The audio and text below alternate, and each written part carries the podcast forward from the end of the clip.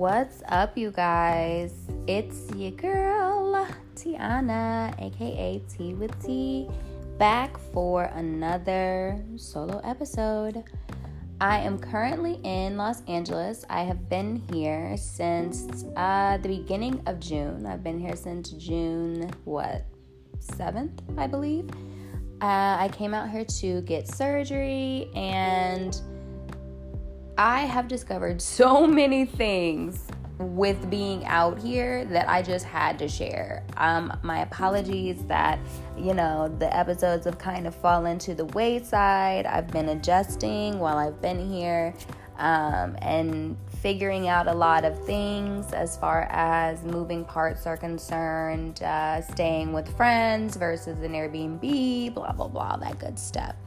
So one of the main things that I have discovered about myself in staying out here, and apologies if you can hear the cars whizzing by, I am staying in North Hollywood at my cousin's currently, and the insulation isn't the greatest, put it like that.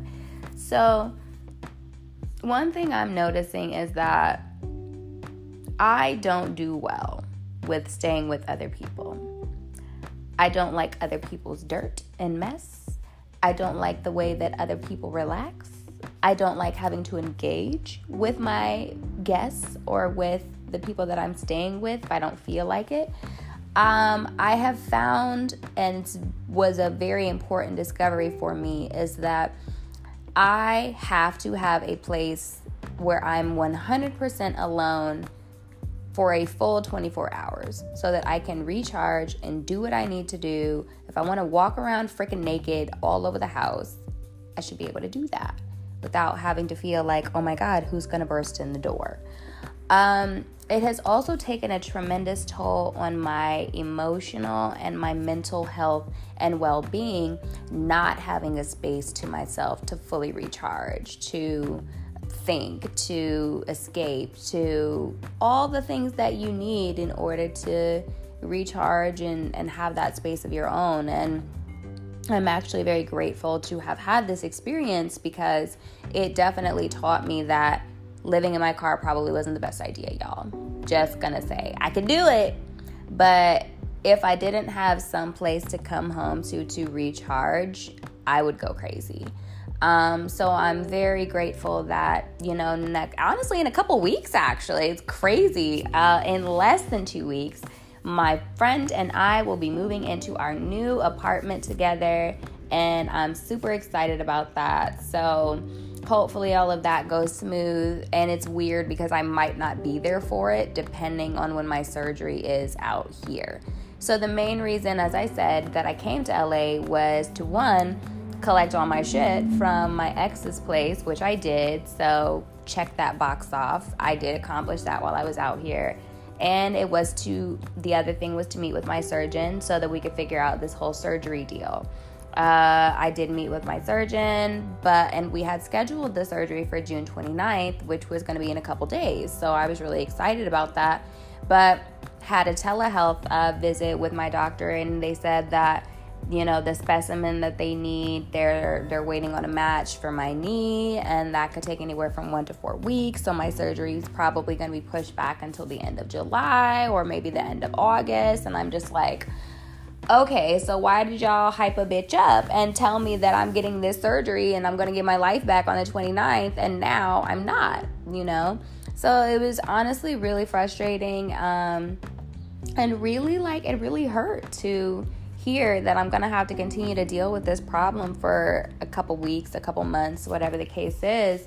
But again, it's something I've been dealing with for so long that, what's a couple more weeks, what's a couple more months? Ideally, if I can get my surgery done on the 6th of July, then I will go ahead and do that. If not, I'll push it back to the end of July. But we'll see what happens. that's one thing that I'm trying to do better about, is not getting so upset or so in my feelings about things that I can't control. You know, this is one of those situations that is completely 100% out of my control. I have to wait on the specimen bank to do what they do so that my surgeon can do what they do so that I can get back to doing what I do.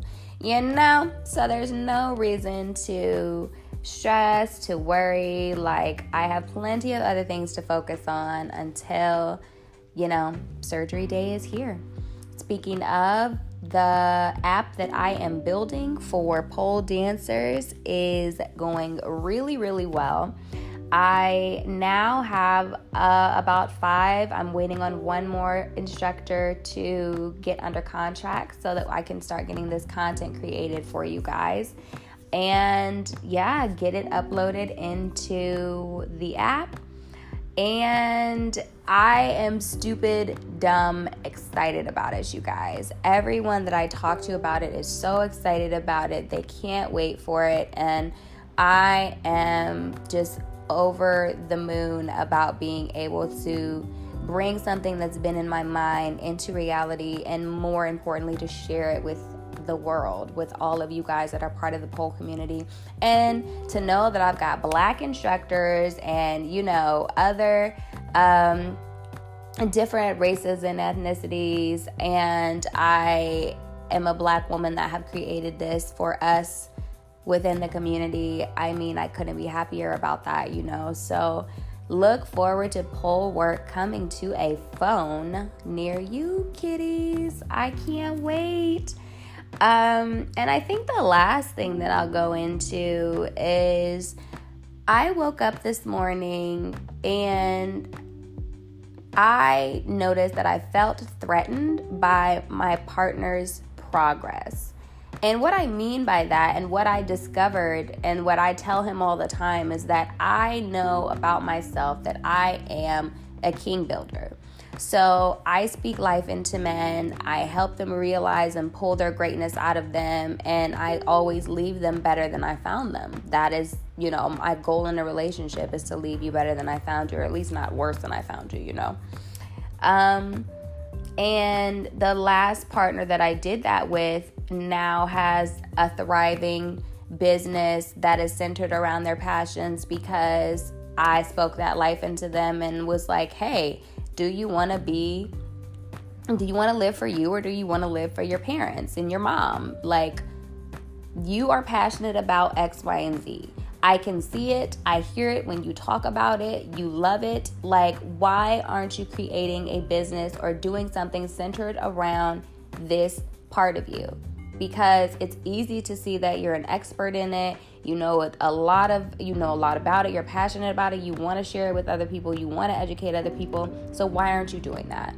Fast forward to a year and a half later, he has this thriving business where, you know, he has gotten to do his passion with a lot of celebrities and to go around educating kids, and he buys and trades within the industry. So he is really doing really, really well for himself. And, you know, somebody else is benefiting from the life that I spoke into him. You know, he went back with his ex, the one that he felt like he was going to marry. And I'm very happy for him. Like, I don't want to, you know, be in a relationship with him. But again, this brought me to fast forward to my current relationship and my current partner, and seeing him starting to tap into that greatness and starting to bring up things that he didn't know was inside of him.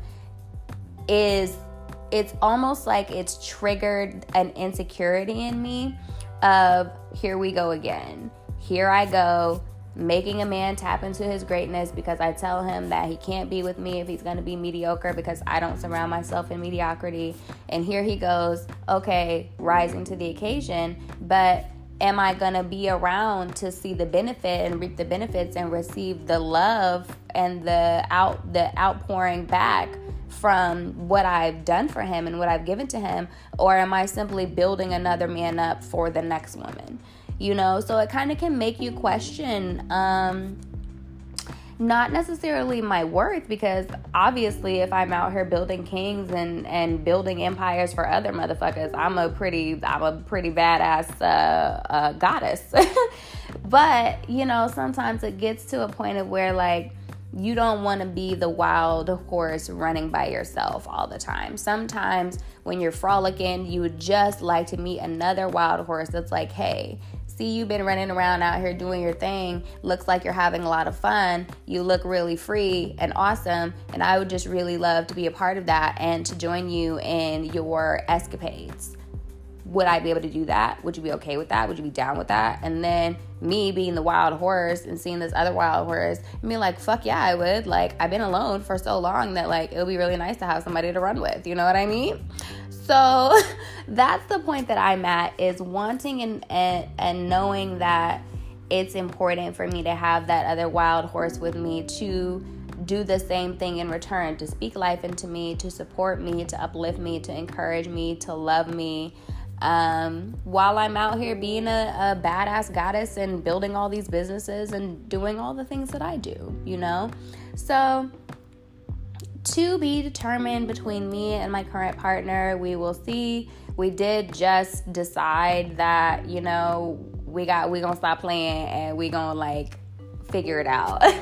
And I think it centers around the fact that our situation is very delicate. And there's a lot of moving parts on his side that he has to figure out. But what's really nice and makes me feel good is the fact that he is actively doing those things. Like, he is showing me that I am important to him, and he's been making a lot of changes while I've been gone, and he's been thinking about me.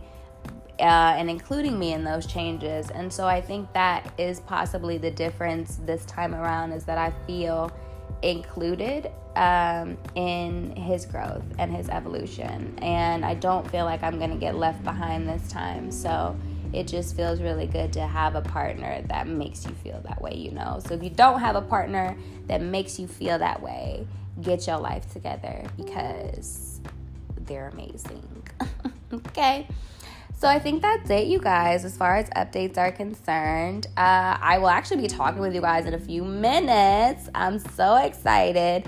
We're going to talk about the 5 love languages, and we're going to break them all the way down, okay? Because I feel like so many people could benefit from knowing what their love language is, because it would make it easier to communicate with your partner so that you are showing them love in the way that they need to be shown love, and they are reciprocating and showing you love in a way that, you know, feels good for and makes sense to you.